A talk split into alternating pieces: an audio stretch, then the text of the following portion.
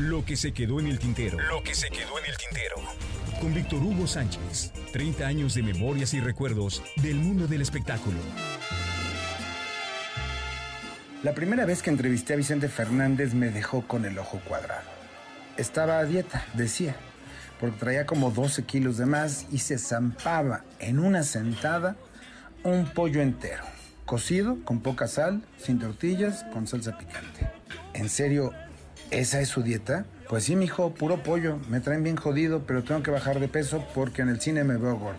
Pero usted éntrale con ganas que todavía está en desarrollo. A ver, sírvale de comer bien a este muchachito. Y ahí estaban los meseros del catering atendiéndome mientras el resto del elenco también comían y bromeaban.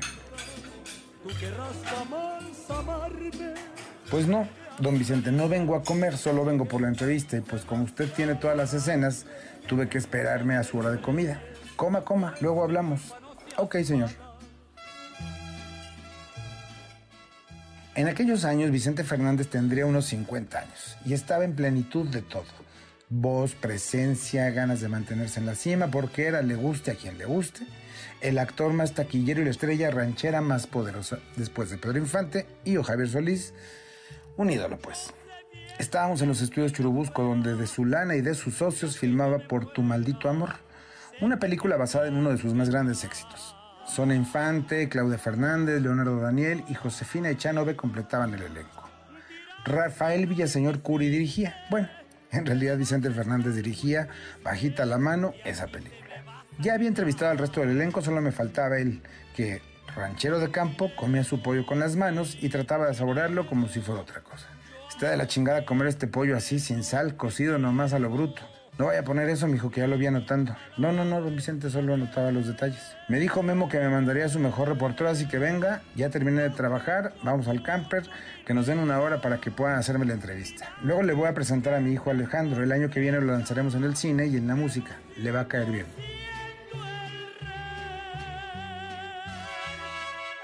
Vestido de personaje muy campirano, don Vicente era de esas personas que se dejaban entrevistar sin coartar la intención de la charla. Con un colmillo del tamaño del mundo le daba la vuelta a cualquier cosa que, digamos, pudiera parecer incómoda. Sucesor de Pedro Infante, de Jorge Negrete, de Javier Solís, pues no porque lo diga yo, mi hijo, lo dicen los periodistas. La verdad es que, de no haber muerto ellos, yo no tendría ni un lugar en este medio. ¿Quiere decir que su fama se la debe a que murieron? Miren, yo ya cantaba desde jovencito y no me daban chance de entrar, pero se murió Javier, el rey del bolero ranchero, y pues ahí estaba ese lugar, porque Javier era el sucesor de Pedro Infante, y pues me colé, como quien dice. En eso estábamos echando el café, la charla, cuando en el camerino entró Pedro Infante Jr., heredero natural del que llaman el ídolo de Guamuchi. Iba tomado, raro, como si hubiera consumido alguna sustancia o fumado algo más que tabaco. Michente, no digas pendejadas, eres más grande que mi padre, has logrado más cosas que él. No diga pendejadas, muchacho, su padre es el más grande ídolo de este país, yo no le llego ni a los talones aún. No, no, no, Víctor Hugo, dilo en tu entrevista, que digo yo que Vicente Fernández es más importante que mi padre. Lo digo yo. Vayas a echar un café, Pedrito, y luego hablamos donde diciendo tarugadas con la prensa. Por tu maldito amor.